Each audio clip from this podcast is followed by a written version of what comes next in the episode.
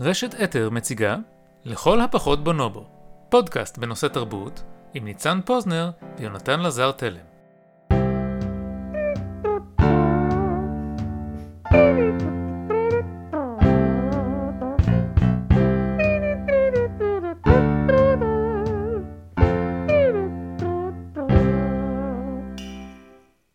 מה עם ניצן? היי יונתן. התגעגעת אליי? קצת, קצת, מזמן לא התראינו. כן, החורף קצת קשה, אין מה לעשות. לצערי אנחנו לא עובדים בזה. אה, אבל לפני הכל, צריך אה, לספר לכם שהרשת שלנו פתחה קבוצת פייסבוק חדשה. כן, התרבוש. את התרבוש, כמו הכובע הזה של הטורקים, עיראקים. אני מפחד להסתבך פה עם. אנשים שמבינים. אני- הכובע הזה ששמעתם עליו. כמו שכולם, כמו שהמאזינים הוותיקים יודעים, אני רבע עיראקי, לכן מותר לי להגיד מה שאני רוצה. אז אה, כן, התרבוש של רשת אתר, זאת קבוצה שבה מאזיני שלושת הפודקאסטים, נכון לעכשיו, אה, יכולים לקיים דיונים על, אה, על, על מה בעצם. אוקיי. השם שנדחה לקבוצה היה משהו כמו מה צריך להספיק לראות בטלוויזיה לפני שמתים או משהו כזה. תרבות לפני שתמות, כן, כן, אבל כן. חגי אמר, לא, זה קצת. זה קצת מורבידי, זה מה שיקרה זה שפייסבוק יחתכו את הקצה של המחרוזת ויהיה כתוב לפני שתמות, ואנשים לא כל כך ירצו להיכנס. כן. בכל אופן, בואו לשם, תמליצו על הטלוויזיה שאתם רואים, בואו לראות מה אני בדיוק ראיתי בטלוויזיה, או מה שמעתי ברדיו, פודקאסטים מומלצים, או לדבר על מה ששמעתם בפרק שלנו, או על הפרק האחרון של פלסף. כן, טוב, כנסו ותסתכלו. אנחנו מצפים לכם שם.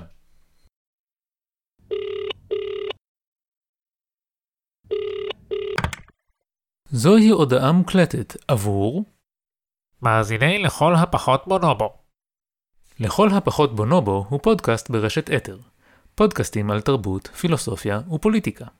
עשו לייק לעמוד שלנו, לכל הפחות בונובו, ולעמוד הרשת בפייסבוק. אם אתם אוהבים את הפודקאסט, המליצו לחברים ודרגו אותנו באייטיונס. אתם מוזמנים גם להגיב, לספר לנו מה אהבתם ומה לא, ועל מה תרצו שנדבר בפרקים הבאים. לאישור, הקש אחת. טוב, פרק חדש. כן, על מה מדברים היום? היום נדבר על טקסים. כן, נושא קצת יומרני לפרק של אה, 40-50 דקות, אבל מצד שני גם פודקאסט על תרבות זה קצת יומרני. יומרני, אנחנו יומרניים.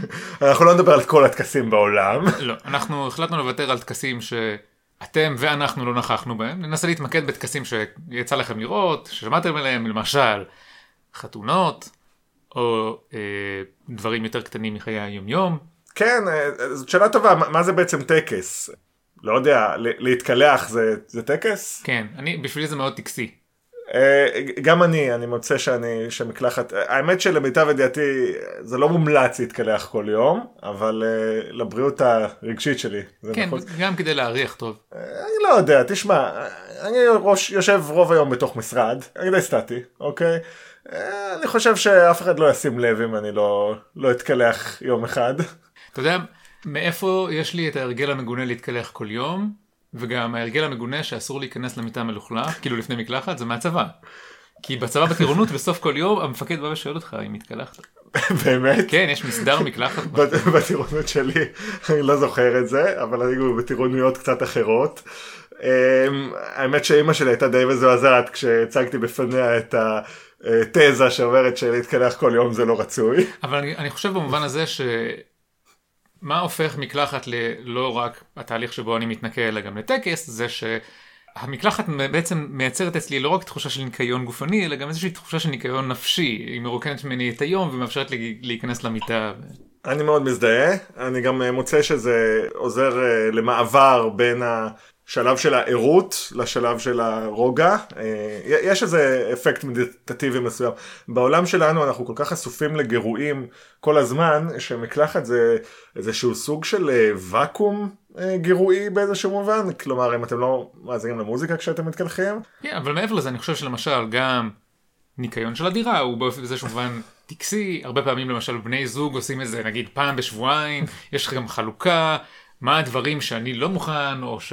שאשתי לא מוכנה לעשות, או שאני חייב לעשות כי לא, היא לא עושה מספיק לטעמי, למרות שבגדול הדירה שלי די כאילו היא מלוכלכת, אני לא יכול לנקות אותה טוב בלאו הכי.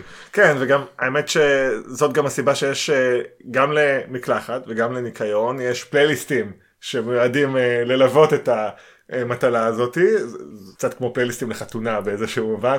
למה אין פלייליסטים ללוויות?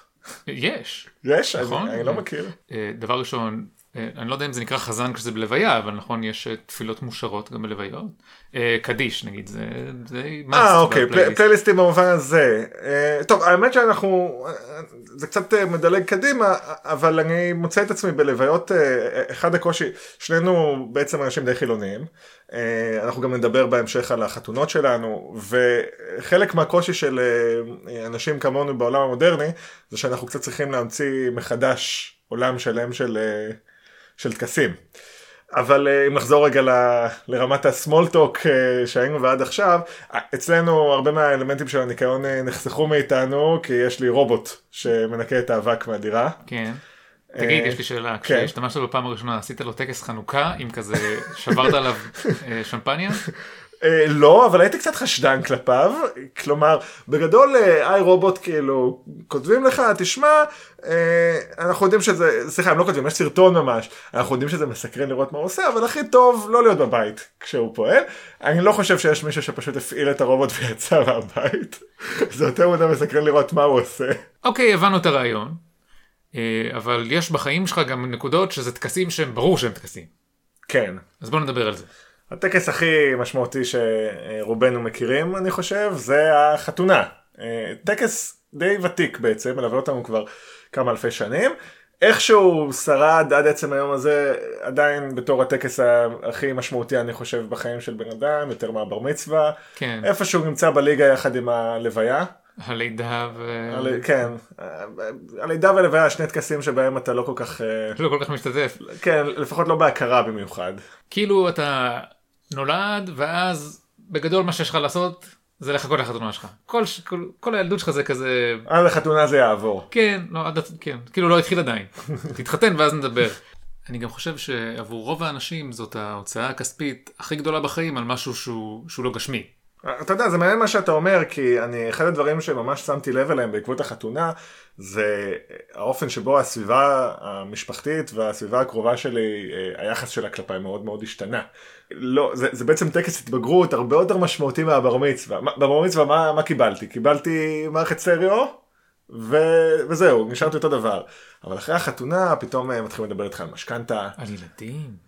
כן, אה, סוף סוף התיישבת, וסבתא שלי כל כך אה, גאה בי, אה, שהסתדרתי בחיים. אני רוצה להגיד שעכשיו שאני חושב על זה, שנינו כבר נשואים אבל לשנינו אין עדיין ילדים ויכול להיות שאם היה יושב כאן הורה הוא היה אומר נגיד שהלידה של הילד שלך היא אירוע יותר משמעותי אבל הוא פחות מתוכס בחיים זה, של עצמך. זה כאילו. נכון, החתונה היא בעיקרה מעמד הצהרתי. מעמד הצהרתי ומעמד אה, אה, כלכלי, זה באיזשהו מובן, אפשר להתייחס לזה כאל איזשהו הסדר כלכלי קדם ילדים, אני חושב שבמידה רבה זה היה הפונקציה החברתית שהוא שימש במשך רוב ההיסטוריה, יכול כן. להיות? אני לא יודע לגבי רוב ההיסטוריה אבל אני הייתי, הייתי מנחש שכן. אני יצא לי בעוונותיי כתבתי על חתונות ונישואים הרבה אבל רק בתקופה של מה שנהיה התקופה שאתם יודעים שמה שמעסיק אותי העת החדשה המוקדמת. אה, באירופה, בגרמניה, אולי טיפה בצרפת, אבל בהחלט אתה, עד כמה שאני יודע, המימד הכלכלי של נישואים הוא המימד המשמעותי שלהן לאורך, אני מתאר לעצמי שרוב כל ההיסטוריה. נאמר ככה, בדרך כלל כשיש נישואים קורים שניים שלושה דברים. אחד, עד לאחרונה הכלה עוברת מ... כמעט בכל התרבויות, הכלה עוברת מהבית של אביה. של אביה לבית של בעלה או המשפחה של בעלה. בתקופות ארוכות מאוד בהיסטוריה סבא וסבתא גרו עם כולם. זאת אומרת בעצם היא ממש עברה ממה שנקרא household, מבית במובן גם של המבנה אבל גם של קבוצת האנשים שמרכיבים אותו, מאחד עם סבא וסבתא שלה וההורים שלה לשני. ההורים של בעלה וסבא וסבתא שלו אולי והוא והבן ואולי אפילו איזה דוד או דוד. אל איזה בית ההורים היו עוברים? היו להם כמה ילדים או כמה בנות? הם כולם... אה, אוקיי, היא מחליפה את ההורים שלה. בהורים שלו. בהורים עכשיו, שלו. אם ההורים שלו והוא לא גרים באותו בית אז הם לא שם. אבל, אבל היא ממש מחליפה את השייכות הקבוצתית שלה למשפחה שלו באיזשהו מובן מצומצם או רחב. זה מעבר אחד שקורה. מעבר אחר שלעיתים קורה בחתונה, זה מעבר ממעמד חברתי אחד לאחר. אם אני אה, אציל ואני נישא לאישה מהמעמד הנמוך, אז היא מקבלת את המעמד שלי. אם אני למשל אזרח של העיר אוגסבורג, ואני מתחתן עם מישהי איזה כפר קטן, אז היא מקבלת מעמד של אזרחית של העיר, זה משהו שהיום אין, אבל פעם היה. מאפשר לה, היא משלמת מיסים לעיר, אבל מקבלת בתמורה דברים, היא יכולה לעבוד באולי כל מיני...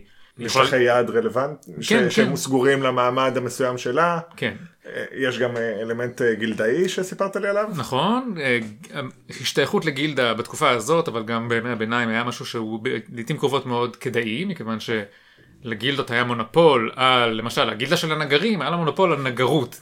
אם מישהו היה מנסה לנגר מחוץ או לגילדה, הגילדה של המנופאים. אני, אני, אולי הייתה, אני לא יודע, אבל היו הרבה מאוד, היו מגבלות.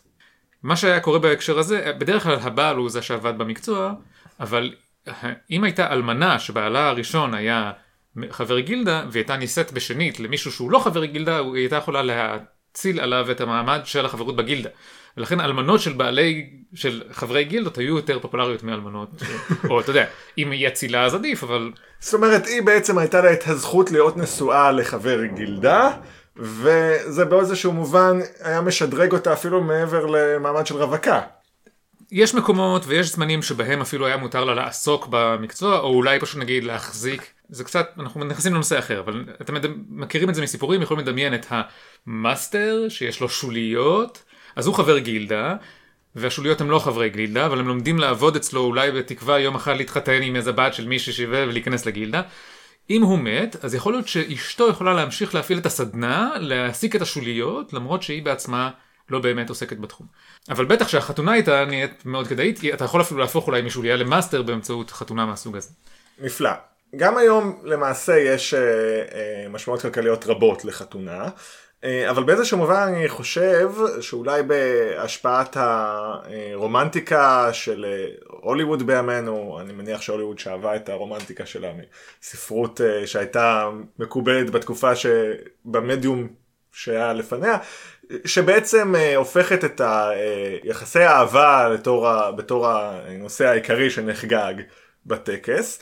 ואז באיזשהו מובן אה, אנחנו מתמודדים עם מציאות שבה לאירוע החתונה יש השלכות כלכליות מרחיקות לכת אה, ואולי אה, המאפיינים החוזיים של הטקס הם לא בהכרח הולמים את הערכים, הרצונות והעדפות שלנו כאנשים אה, ליברליים בעולם מודרני. אבל uh, מפאת uh, ההיבטים הרגשיים שיש בטקס uh, וחוסר הרצון uh, לעסוק בכל מיני uh, דברים נקרא לזה לא נעימים, לא רומנ...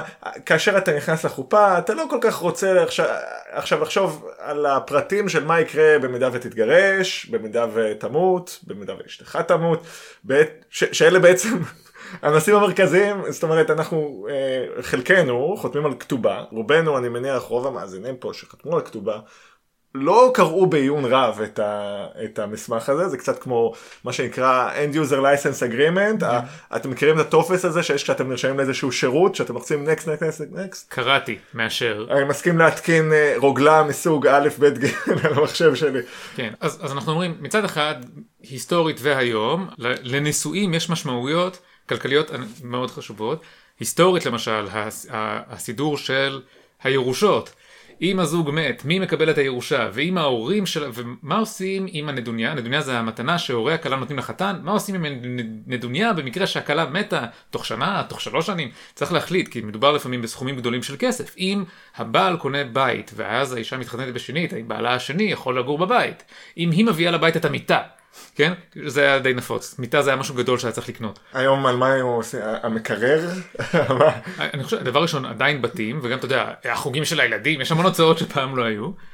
אבל בעצם מזונות זה באיזשהו מובן, אה, אז היום בעצם אנחנו כפופים לאיזשהו, אה, כמה הסכמים סטנדרטיים, רובנו, אה, מי מאיתנו שלא עושה הסכם קדם נישואין. כן, אבל ירושות, יש להן איזשהו דיפולט שקבוע בחוק, למזונות יש איזשהו דיפולט שקבוע בחוק. אני חושב שהמימד ה... המימד הכלכלי המאוד מורכב הזה, הוא כבר הרבה מאוד שנים, הוא, אני, אני, אני, ממציא את המילה הזאת עכשיו, כן, הוא הוטכס. הוא נכנס לתוך סדרה של טקסים, מחתונה יהודית סטנדרטית אנחנו מכירים את הטבעת למשל, שאתה חייב לקנות אותה בכסף. אה, אני רוצה לשאול אגב, אני תמיד תהיתי לי, הטבעת אה, הגיעה מהיהדות החוצה או מתרבויות אחרות? אין, אין לך מושג. אני לא יודע, אבל אני כן יודע שהטבעת, מן הסתם לטבעת והשחלה לאצבע יש איזשהו אינדואנדו מיני, אבל יש, יש גם משמעות הטבעת היא תשלום שניתן בעבור הכלה. אני שם, זוכר באמת שתמיד כשאני מגיע לטקסים אלטרנטיביים, אז אה, מנהלת הטקס, יש איזה עניין כזה שהיא מבהירה שהיא בדקה ומצאה שהטבעת שווה יותר מפרוטה. כן, יש איזה עניין כזה. פרוטה זה לא מטבע שאנחנו משתמשים בו במילניום האחרון להבנתי. אפשר לעשות חשבון כמה הוא היה שווה אולי, אולי יש איזה סטנדרט, אבל, אבל אתה רואה איך לקחו משהו שהוא למעשה חוזה משפטי וכאילו הפכו אותו לחוזה, טקסי. כן, הלבישו אותו, הוא מחופש. אז בעצם כאשר אתה חותם על הכתובה זה הוכחה לזה שהתחתנתם ככה הזוג שנישא הוא כאילו חוש... מרגיש שיש פה אישור לזה שהם אה, זוג נשוי. אני מזמן לא קראתי כתובה, אבל אני די בטוח שבכתובה סטנדרטית למשל כתוב כמה צריך לשלם במקרה של גירושים או משהו כזה. זה ממש חוזה משפטי שחותמים עליו, ומתחייבים מתחייבים למשהו. עכשיו, גם בטקס הנוצרי מאז העת החדשה המוקדמת וקצת לפני, אה, וגם בטקס היהודי המודרני, יש עוד מישהו שמתערב בחתונה, אלוהים, אבל כאילו אין לו חלק בהסכם המשפטי. זה שבמקרה הרב הוא זה שמחתים אותך על החוזה, זה לדעתי אפשר להסתכל על זה בתור מין כזה power grab, זאת אומרת ניסיון של הדת, גם, גם הנוצרים עשו את זה, כן? לתפוס את האחריות על החוזה המשפטי. מי שגר בארץ מכיר את זה, שדיני הנישואים בארץ הם ניתנו לניהול הרבנות. מן הסתם זה לא היה חייב להיות ככה, משום שכל האספקט המשפטי של נישואים, בהרבה מאוד מקומות בעולם, עדיין מנוהל בידי בתי משפט, לענייני נישואים, אבל הם לא, הם לא דתיים. אבל בכל זאת יש משמעות לטקס. מכיוון ש... בוא, הטענה שלי נגיד תהיה שלטקסים יש איזשהו כוח שהוא מעבר לחוזה משפטי. נכון, אז מעבר להיבטים הכלכליים שדיברנו עליהם ארוכות, יש גם uh, כוח uh, חברתי, כוח סימבולי, אפילו יש יאמרו כוח מיסטי. אתה יודע, כש, כאילו, כשאנחנו התחתנו, אז במידה רבה ההיבט uh, העיקרי שאני לפחות שמתי עליו דגש, היה ההיבט הסימבולי חברתי, uh, ההצהרה החברתית שיש בינינו איזושהי שותפות נקרא לזה רצינית מעכשיו, זה גם, זה גם בא לידי ביטוי בשם שלי, לצורך העניין, בתחילת כל פרק אתה מקריא את השם שלי, יונתן לזר תלם, תלם זה שם שהתווסף לשם המשפחה שלי ממש קצת לפני שהתחלנו להקליט, לשדר את הפודקאסט, זה לא שם המשפחה של אשתי, זה שם המשפחה שאנחנו בחרנו עליו ביחד.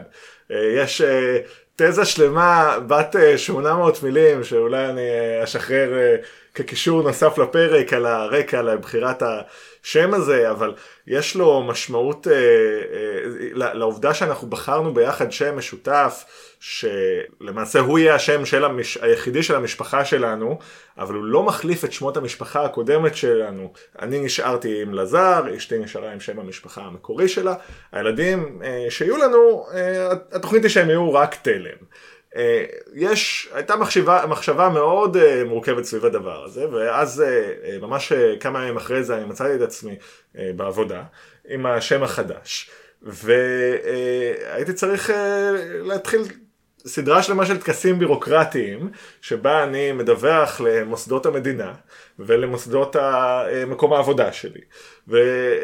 וכמובן, לשירותי, לרשויות הפייסבוק הודעתי מיד למחרת הנישואין על השם החדש שלי, ו, ויש לזה חשיבות. החשיבות היא שכדי שזה יהיה באמת השם שלי, יש צורך להשתמש בו.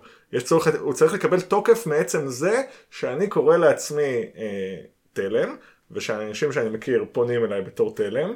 אז זה היבט אה, סמלי וחברתי אחד, אני אפילו קצת מתקשה להבחין אם להגיד את האמת בין הסימבולי לחברתי. אני רוצה לקטוע אותך עכשיו, כי יש לי משהו שאני, ש, שאני חשבתי עליו ברגע זה. אוקיי. אני ואשתי התחתנו לפני שאתה ואשתך התחתנתם, אבל לא הרבה. ואנחנו דיברנו על אפשרות להחליף את השם, ואני חושב שבמידה מסוימת נורא התעצלנו. כי בגלל כל הבירוקרטיות. בינתיים אני ואשתי נשארנו כל אחד עם השם שלו, אבל יש לזה משמעות, דיברתי על זה עם אשתי גם לפני החתונה, ועם אמא שלי, כי אתה יודע איך זה אימהות. החתונה שאני עשיתי עם אשתי, ברור שהיו אורחים והייתה חברתית, אבל כאילו חלק מאוד גדול מהחתונה שהיה ביני ובין אשתי, זה היה משהו שבשבילי קרה ביני ובין אשתי. והחלפה של השם כמעשה שמייצג בפני ההמונים, המשפחות והחברים את הזוגיות שלנו, הייתה לי פחות חשובה במובן שבו מה שהיה לי חשוב זה שאני והיא מתחתנים. אני והיא וזהו, אלוהים לא צריך להשתתף בזה, וכאילו החברים, טוב שבאתם אבל... תראה, אם אה, באמת האירוע היה בינך לבינה, עולה השאלה למה הזמנת אותי. זאת שאלה טובה. אני לא כל כך uh, בטוח שזה הסבר uh, מלא. לה. זה, זה נכון שהחתונה שלכם הייתה באופן מהותי, כמו שציינת חברתית, אז היא הייתה הרבה פחות, uh, נקרא לזה, הופעה מחתונה סטנדרטית שאנחנו מכירים, נכון? הרי יש איזושהי תרבות שלמה, שוב, גם זה מאוד הוליוודי של חתונות, שנכנסה פחות או יותר בדור שלנו, ההורים שלנו, ההורים שלי התחתנו בדירה שלהם אני חושב, או היו עושים כל מיני טקסים כאלה בפארק. היום זה הכל אה, הפקה שלמה גרנדיוזית. כן, צריך לצאת מתוך צדפה. כן, לא, הצדפה זה הבת מצווה. לא, סליחה. למעשה, החשיבות האמיתית, לעניות דעתי, של טקס הבת מצווה, זה להכין את הנערות לקראת טקס החתונה שלהן מבחינת ההרג... ההרגלה. סוג ההפקה של... בדיוק, הרי גם במידה רבה כל אה, התרבות הזו של אה, נסיכות דיסני, זה איזשהו שתילת רעיון פנטזיית החתונה. ו- ויש תעשייה שלמה שהיא נהנית מזה בעקיפין, זאת אומרת כל אולמות וגני האירועים שאנחנו מכירים חיים על uh, uh, דיסני והם לא משלמים להם. אה. טוב, תן לי, עכשיו אני אקח אותך חזרה להיסטוריה, לאיזה דיון רציני. כי הרעיון, השאלה האם חתונה מתרחשת בין בני הזוג או בין בני הזוג והחברה. אני לא אנתרופולוג, אבל יצא לי לקרוא מחקרים בתחום, ונדמה לי ש... מבחינה נקרא, נקרא לה פרה-היסטורית, חתונה היא הטקס הגדול, האירוע הגדול, זה משהו שקורה בין החתן והכלה ושאר הקהילה. זה מעמד שבו החתן והכלה אומרים, אנחנו לא במשחק יותר. אל תתחילו איתי בנות, אני תפוס. כזה. וה... ובגלל זה חשוב בחתונה להביא את כל הכפר בגדול. את כל בני הגיל שלך שצריכים לבוא ואתה צריך להגיד להם, זהו גמרנו, אני מצטער, אני יודע, אני יודע, הייתי ממש פופולרי. זה הנופח האנתרופולוגי של חתונה. לעומת זאת, הנופח הדתי של חתונה קתולית הוא הפוך. חתונה הקתולית זה האירוע שבו אלוהים נותן לזוג הזה אישור לשכב אחד עם השני.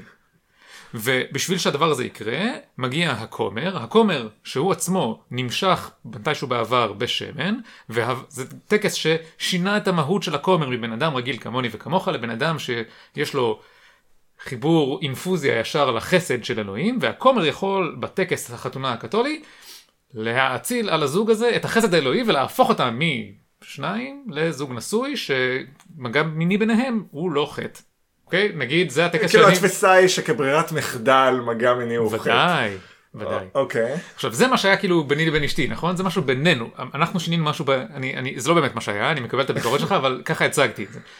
והאורחים שבאו לחתונה שלי הם, אנחנו, אני ואשתי קתולים, האורחים שבאו לחתונה הם פרוטסטנטים, משום שכשהמציאו את הפרוטסטנטיזם, אז הם נפטרו מהשטות הזאת של החסד שמגיע דרך הכומר, ואז כשאין לך כומר, איך בחתונה אתה הופך את הזוג מסתם שניים לזוג נשוי, זה משהו שהקהילה כולה עושה ביחד.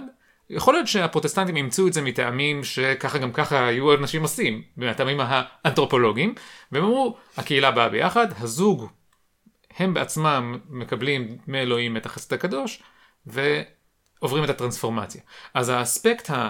נאמר את זה ככה, האספקט החברתי של חתונה, של הטקס של החתונה, שכולם צריכים לבוא וצריך להחליף מילים וצריך להגיד דברים נכונים כדי שזה יתפוס. מבחינה אנתרופולוגית, החשיבות הגדולה היא החשיבות החברתית. אז כשאתה שואל למה הזמנתי אותך לחתונה שלי, זה בגלל שאתה צריך לדעת לא להתחיל עם אשתי. העניין הוא שאתה עוד היית רווק אז, אתה סכנה. יונתן דה מנס. הייתי שם עם אה, מי שהייתה מי שהיא היום אשתי. כן, אוקיי, לא, לא כזה רווק. החתונה שלנו הייתה חברתית, וכאילו, מה זה אומר חתונה חברתית? חלקכם אולי עוד לא יצא לכם להיות, אתם מכירים את זה שאתם הולכים לחתונה ומביאים צ'ק? אז אצלנו כתבנו לכל האורחים, תביאו צ'ק, אם בא לכם, אתם לא חייבים, אתם יכולים במקום זה להביא אוכל. אני לא רוצה לדבר על הלוגיסטיקה של איך עושים דבר כזה, אני חושב שזה אה, הלך טוב מאוד. ואחד מהדברים ש... אני חושב ששינו, האופן של חתונה שמנהלים אותה ככה, משנה את איך שהיא מרגישה, כי אני מקווה, האורחים הפכו לאורחים. בהרבה חתונות, בחתונה שלך אמנם הייתי אה, שותף, דרך, אני הרגשתי כשותף משמעותי, אבל בחתונות אחרות לפעמים אתה הולך ואתה מרגיש כמו לקוח. כמה עולה המנה הזאת? 250 שקל, צריך גם לתת מתנה 300, אנחנו מגיעים זוג, 600 שקל, נעשה את זה נעגל יפה, 650 שקל. זה מה שעולה לי החתונה שלך, ובתמורה אני מקבל קצת להשתתף בחיים שלך שזה נחמד, הרבה אוכל טוב. אה, יש, ו- וגם אה, אני מוצא את עצמי הרבה פעמים, אה, אני מבקר תרבות בכל מקום שאני נמצא בו, ואני מוצא את עצמי הרבה פעמים יושב בקהל ומבקר את זה כאילו זה, זה הופעת תיאטרון, כן. או משהו מהסוג הזה. מה זה, הם בכלל לא עשו כאן עמדת שזירה של פרחים. אני גם חושב שממש בשנים האחרונות יש מרוץ חימוש של חתונות. אם, כן, בחתונה של יונתן היה אה, אפים שאפשר לשים על האף, אז בחתונה שלי יהיה ליצן שעושה בלונים. זאת אומרת, ממש, האמת שאני רציתי להביא ליצן, היא לא הסכימה. אני מבין אותה. אבל יש איזשהו מרוץ חימוש, ואנחנו ממש רצינו להגיד לא. כדי, אני, אני אתן אנקדוטה. הרי האורחים היו צריכים להביא את האוכל. ונכון שהרמנו איזה אופרציה שבה כל אורח אומר מה הוא מביא, ואפשר להתקשר ולהגיד לו, תשמע, אני יודע שרצית להביא פשטידה, אבל אנחנו צריכים סלט. אימא שלי, למרות כל זה, אימא שלי הייתה ממש בחרדה שלא יהיה מספיק אוכל. ואני אמרתי לאימא שלי, יהיה יותר אוכל ויותר לא, מגוון. לא, זה לא מה שאמרתי. אמרתי לה, אמרתי לה ככה, אני מזמין אנשים לחתונה שלי, הם לא חייבים לחזור הביתה שבעים, כאילו, ש... אני לא מבקש מהם כלום, שיבואו, יראו אותי מתחתן וילכו ילכו אחר כך למסעדה. ברגע שאני אומר, אתם לא צריכים להביא כסף, אני גם לא חייב להאכיל אותך. זה נכון שהאכלתי, אבל אני, זאת אומרת, אני כאילו חשבתי, החתונה, האירוע של החתונה זה הרגע החברתי שבו אני וגל מתחתנים. כל האוכל והריקודים, זה כיף, עשינו את זה. זה לא חלק אינטגרלי מהחתונה, ולכן הוא צריך להיות מופרט. כן, וגם יש לזה, יש להשקפה הזאת בסיס אה, פסיכולוגי מדעי באיזשהו מובן, מי מכם שקרא את הספר הראשון של דן אריאלי, לא רציונלי ולא במקרה, בוודאי זוכר את הפרק אה, בנושא נורמות חברתיות מול נורמות שוק, בעובדה שברגע שנכנס אה, כסף לתמונה, פתאום אה, כל הגישה וההתייחסות אה, משתנה. כן, לי יש אופי של צרכן, אז הרבה פעמים כשאני הולך לחתונה רגילה, אני, חשוב לי, נאמר, להוציא את המירב מההשקעה. אני משתדל לא לעשות את זה, אבל אי אפשר, נכון? אז אם כאילו אני יודע חתונה, אז אני לא אוכל ארוחת צהריים גדולה, כי אני הולך לה- להתפוצץ בחתונה וכולי, ו... ואז אם יש אוכל שלא לטעמך, אתה כועס על החתן והכלה, כן. שהם... הייתי פעם בחתונה טבעונית, לא שלך. האוכל היה מצוין, טבעוני ומצוין, וישבנו ושמענו איזה, אני חושב שהוא היה כאילו, אני לא יודע, היה איזה אורח מבוגר, מדבר עם איזה דודה, והיא אמרה, זה מה שהם אוכלים כל השנה. ואחר כך דיברנו עם החתן, אמרתי לו את זה, לא, לא הלשנתי מי, כי גם לא הכרתי אותה, והוא אמר, הלוואי שזה מה שהייתי אוכל כל השנה. הוא סתם אוכל אוכל טבעוני.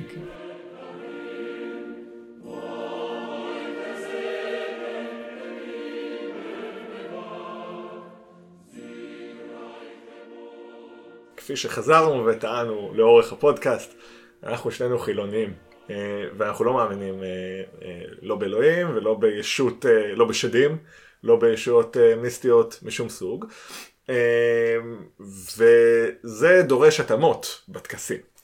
ואחד הדברים אה, שאנחנו, אה, אני ואשתי, עסקנו בהם רבות כשתכננו את הטקס שלנו, היה מה בעצם עושים בטקס אה, חתונה חילוני. עכשיו, מעבר להיבטים הרוחניים, יש גם עניינים של מסורת בחתונה.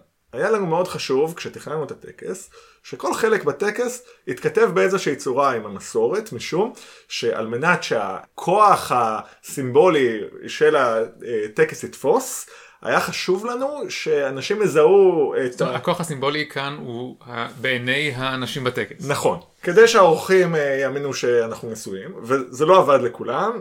היה אורח אחד שעזב בזעם, שבטענה שאין רב אז אה, זו לא חתונה אמיתית, ואולי... מה זאת אומרת אין רב? אולי בנקודה הזאת שווה לציין שאחד משני האנשים שחיתנו אותי היה אה, ניצן, שהיה מחופש למגיש חדשות עם אה, מכנסי... מכנסי פיג'מה. כן, היה- התחתנו בפורים, ההנחיה הייתה להגיע מחופשים. אני אני התחפשתי אני לחתן. התאכזבתי מאוד שלא הייתם מחופשים. התחפשתי לחתן. נו באמת. אה, בכל אופן אנחנו העסקנו את עצמנו בזה רבות, אשתי ממש עברה אה, על הפרטים של הטקס המקובל והחלטנו איזה אלמנטים אנחנו שומרים ואיזה אלמנטים זורקים, את הרוב זרקנו כי האמת היא שפשוט הערכים שנמצאים בטקס המסורתי אפילו באלטרנטיבות היותר מודרניות של הרפורמים והקונסרבטיביים אנחנו מאוד מתקשים איתם. כן, דבר ראשון צריך לומר, הרעיון שאתם מרכיבים בעצמכם את הטקס שלכם, זה מראש ביטוי של הערכים שבעבורם אתם מרכיבים טקס חדש, של איזה אינדיבידואליזם מודרני שאומר שאתם צריכים לקבוע לעצמכם את ה... ו- וזה אפילו על אותו עיקרון בדיוק כמו הנושא של החלפת השם, כי בעצם אתה מוותר פה, המנגנון הזה של החלפת השם שתיארתי, המשמעות שלו היא ויתור על המסורת בכל דור ודור מחדש. אז אני עכשיו הנדסתי טקס לפי ערכים מסוימים, ובדור הבא הוא לא יהיה אותו טקס. רציתי לומר שאתה אמרת שאת הרוב זרקתם, אבל חלק היה צריך להישאר, מכיוון שכדי שהחתונה שלכם תצא, שתצאו נשואים בצד השני, חייב להישאר איזשהו אלמנט יסודי של הטקס שהופך אתכם לנישואים כיוון שלא הבאנו עורך דין ולא הבאנו רב שבארץ יש לו איזשהו משקל כאילו של משקל חוקי במעמד הנישואים היה צריך לפחות לשמר את האספקטים הטקסיים המהותיים של החתונה. ובאיזשהו מובן דיברנו כבר על המשמעות החברתית של החתונה, אבל יש איזה רגע ממש, אתה מכיר מהוליווד, היית בהוליווד פעם, ראית, ראית בקולנוע והוליווד היה בקולנוע גם. חוששתני שצפיתי, כל מה שאני יודע על חתונות למדתי מסיטקומים שבהם אה, מישהו מתפרץ ברגע האחרון ואומר לא. מתי זוג הופך מסתם זוג לזוג נשוי? יש איזה, יש איזה דקה שזה כזה, האם אתה מסכים? מסכים. I do. את מסכימה? I do. I now pronounce you. לא, יש. כן, אם למישהו יש סיבה למה הם לא יכולים להינשא אז שידבר עכשיו, כולם שותקים במתח, ואז הוא אומר, אני מכריז עליכם כעת כבעל ואישה. זה כל... ואז יש נשיקה צרפתית. זה כל, זה הרגע. כל מה שקרה לפני זה הקפלת פנים ואכלנו את הכל זה, זה הרגע שבו הם נישאים. ויש תיאוריה בלשון, זה עוד מקצוע שאני לא מבין פה כלום. תיאוריה... זה בעצם הנושא של הפודקאסט שלנו. נכון. יש, יש לי... שני חנונים מדברים על נושאים שהם לא מבינים בהם כלום. יש לי מישהו בעבודה שטוען שיש לי תואר בכל דבר שאי אפשר לעשות ממנו כסף. כי אני מדבר ככה גם בעבודה, בביטחון מלא. בכל אופן, יש איזה ספר מפורסם, יש לי אותו בבית, אף פעם לא קראתי אותו, שנקרא איך עושים דברים עם מילים. ואחת מהדוגמאות הברורות בספר הזה זה I do, או I promise, כן? או I now sentence you to death, יש איזה רגעים שבהם אתה אומר משהו, ואיכשהו יש לזה כוח, בדרך כלל באמצעים משפטיים, אבל הרעיון הוא שהטקס נותן את הכוח הממשי למילים. ומן הסתם בחתונה יש איזה רגע שבו מרוב שדיברנו על זה שאנחנו מתחתנים אנחנו עכשיו בעל ואישה. אז אצלנו היהודים אומרים הרי את מקודשת לי בטבעת זו. נכון. ואז שוברים את הכוס האמת של הרגע בחתונות האחרונות שאני הייתי בהן ממש הרגע של השבירה של הכוס זה כאילו השיא של החתונה. כן יש יש אה, בעצם שני שירים בחופה יש את השיר כניסה לחופה ויש את השיר של שבירת הכוס. אתה שובר את הכוס מתחיל איזה מוזיקה שמחה כל המשפחה באה לחבק אותך והאמת שהם כבר מדברים על הכוס. אז uh, אשתי, זמן רב לפני שהכרתי אותה, חקרה ובדקה את הנושא של למה שוברים את הכוס. אתה יודע למה שוברים את הכוס? אני חורבן, חורבן בית המקדש או משהו. אז דווקא ההיבט של חורבן בית המקדש הוא סיבה יחסית מאוחרת לטקס שהיה הרבה יותר ותיק מזה. הסיבות המקוריות היו סמל לבידוק בתולין. היה שאלה שלמה אם הכוס מלאה או ריקה. כאילו שמים יין אדום ואז אתה שובר את הכוס אז יש כאילו. נכון. כן אוקיי. אה, נושא שני היה איזשהו סמל למעבר בין רווקות לנישואין, יש איזו מילה כזאת לימינלי מלשון לימיט אני אה, מניח. לימוס אולי כן זה גבול. כן זאת אומרת עד שהחתן דרך על הכוס אז uh, הוא לא, הוא רווק, הם רווקים, אחרי שהוא דרך עליה הם נשואים, זה אמור להרחיק שדים או סתם אנשים שאומרים לא עצרו את הטקס. כן יש גם. אני קוטע אותך כדי לספר על עבודה שכתבתי פעם על האמונות התפלות של צרפתים בעת החדשה המוקדמת. האמונות התפלות שקשורות בעקרות ואין עונות ואיך אתה יכול לגרום ל... איך, איך אתה יכול לגרום לחתן חדש להיות חסר עונות וככה אה, מכיוון שבנצרות הנישואים לא תקפים עד שלא מתקיימים יחסי מין בעצם לטרפד את הנישואים ורוב האמונות התפלות האלה יש איזה מין דברים קטנים שאתה צריך לקשור או למלמל ברגע החתונה אתה ממש צריך לחבל ברגע אה, הזה של... אתה עושה מעין טקס אה, כישוף כן, כזה? כן, אתה אומר עכשיו זה הרגע שבו הוא הכי רגיש נכון יש כאן איזה רעיון שהמעבר ממצב יציב נשוי לרווק למצב יציב נשוי עובר דרך איזה רגע שבו הוא חשוף וברגע הזה אם אתה ממלמל אתה אומר שלוש פעמים ביטל ג'וז ווופ הלך לא כבר לא זהו אז יש איזה אמירה כזאת כאילו הטקס אה, של המעבר זה זמן שאתה פגיע אני לא הצלחתי כל כך להבין אם מבחינה רגשית או כן, מבחינה מיסטית. כאמור אנחנו לא יודעים כלום על אנתרופולוגיה. כן אה, אה, ושדים מקנאים בשמחה של בני אדם אגב שמחה גם חלק מהעניין פה הוא מה שנקרא מהילת שמחה בעצב יש איזשהו חשש שאם אנחנו נשמח יותר מדי. אז uh, זה יהיה פתח לפריצות ביצוע פשעים שונים חס ומשונים. וחלילה שלא יהיה כיף. אתה שובר את ה... כדי להתעצב, כן, אני גם זוכר שה... ועל העצב הזה הלבישו את... אה, אתה כאילו שובר גם כוס יקרה, שזה ממש באסה. זהו. או שהיה תקופה שעשו ככה. אנחנו, אני, אני דרכתי על, על אה, נורה אני חושב, אה, אה, אין לי מושג עושים את זה. כן, אתה אה, לא יודע, מישהו מביא לך משהו, אתה דורך על זה. עכשיו יש עוד עניין אבל אה, לחורבן בית המקדש אה, הוא חלק באופן כללי ממאפיין מאוד חזק של אה, העם שלנו שזה לכידות חברתית ובאיזשהו מובן ההכנסה של הטקס אה, לזכר חורבן בית המקדש זה להכניס לתוך האירוע המאוד פרטי אולי אינטימי אולי של הקבוצה הקטנה של המוזמנים את התמונה הרחבה של אה, עם ישראל אה, כולו. אוקיי, דיברנו דיברנו די הרבה. כן מתברר שחתונות זה נושא יש הרבה מה להגיד עליו. אתה אמרת בהתחלה שזה יומרני לעשות פרק אחד על... אה, טקסים. טקסים, כן. ואנחנו אנחנו נעשה שני פרקים. כן, בפרק הבא של אה, לכל הפחות בונובו, נדבר על אה, טקסים פחות אה, שמחים. כן, נכון. אמרנו אתה נולד, ואז יש לך איזה בר מצווה בשביל הצחוקים, חתונה, ובסוף אתה מת, ואז אה, אנחנו נדבר על זה. ונדבר גם על אה, ימי זיכרון. כן, על זה יש לנו גם הרבה מה להגיד. אנחנו... טוב, אנחנו נקליט את הפרק הזה אנחנו פשוט התעייפנו. נקליט את זה בהזדמנות כן, בקרוב. שבת יוצאת, מכונות בחוץ מתחילות, האולפן הלא אטום שלנו מתחיל... אה, הרעש דולף פנימה. בקיצור. אה, מקווים שנהניתם בינתיים, אבל stay tuned לחלק היותר פסימי של ה- כן, הנושא אה, הזה. אל תשכח להוסיף כזה בפרק הבא של לכל הפחות בונובו. אוי, אוי, לא, נעשה בפרק הבא, נעשה כזה בפרק הקודם, ואני אערוך כזה. אוקיי, בסדר. טוב, נראה לי שסיימנו. בואו תעשו לנו לייק בפייסבוק, תעקבו אחרינו, בואו לדבר איתנו בטרבו של רשת אתר. להתראות. ביי ביי.